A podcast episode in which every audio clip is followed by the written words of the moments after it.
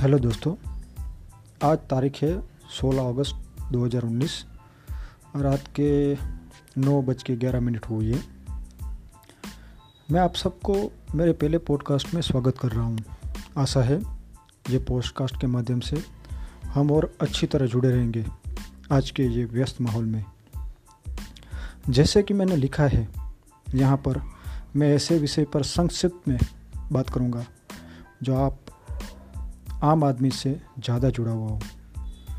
जैसे ही एक विषय है आज का, पढ़ाई में लिए भाषा की पसंदगी। आज का विषय है पढ़ाई के लिए भाषा की पसंदगी। यह विषय पर बोलने के पहले मैं बताना चाहता हूँ कि यहाँ पर मैं अपना खुद का तजुर्बा आप लोगों के साथ बांट रहा हूँ। नहीं कि कोई मन में आई हुई कहानी। ऐसी बहुत सी शायद बातें होगी जो सुनने वाले के तजुर्बे के साथ मिलती नहीं होगी। आशा है आप सबको पसंद आएगी।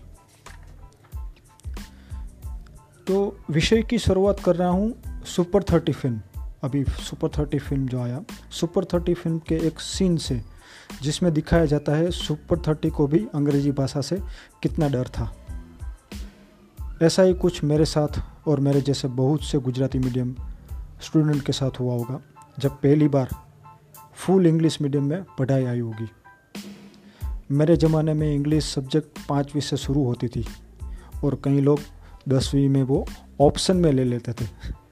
मतलब सिर्फ़ पाँच साल ज़्यादातर कोई एक सब्जेक्ट अंग्रेज़ी पढ़ते होंगे। मेरे लिए अंग्रेज़ी भाषा सीखना एक शौक़ था, ज़बरदस्ती नहीं, और वो शौक़ था, इसीलिए कॉलेज में भी, कॉलेज में भी मैंने इंग्लिश मीडियम रखा था। वो एक लड़का था जिसने 95 परसेंट गुजराती पूरा था। सडनली अचानक ही 95 परसेंट अंग्रेज़ी हो गया।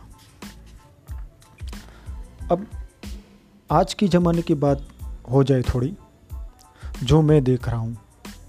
मेरा बेटा, जिमित जिमित शास्त्री, जो सात साल का है। हमने उसको पहले से अंग्रेज़ी माध्यम में रखा है। इसलिए नहीं कि वो स्टेटस सिंबल है। लेकिन अब वो ज़रूरत है, ऐसा हमें लग रहा है। वैसे ही जैसे पहले के ज़माने में टू व्हीलर स्कूटर एक लग्जरी था स्टेटस सिंबल था, लेकिन अब वो ज़रूरत बन चुकी है। दूसरी ओर एक महत्वपूर्ण बात मैंने सीखी इन दिनों में। ज़्यादातर इंटरनेशनल और नेशनल जानकारी पहले अंग्रेज़ी में आ रही है, इसलिए नहीं कि वो दूसरी भाषा को कम इम्पोर्टेंस दे रही है। लेकिन सही कारण मैं समझ रहा हूँ, अंग्रेज़ी एक ग्लोबल कॉमन लैंग्वेज हो गई है। फेसबुक व्हाट्सएप और दूसरे ऐप की वजह से।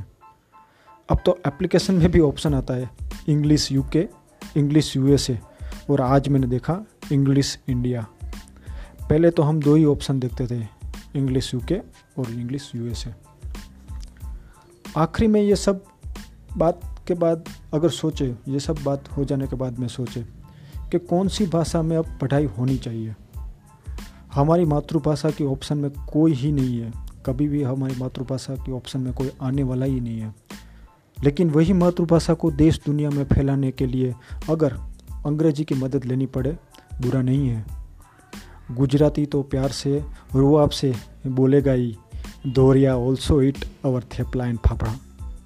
Thank you have a nice day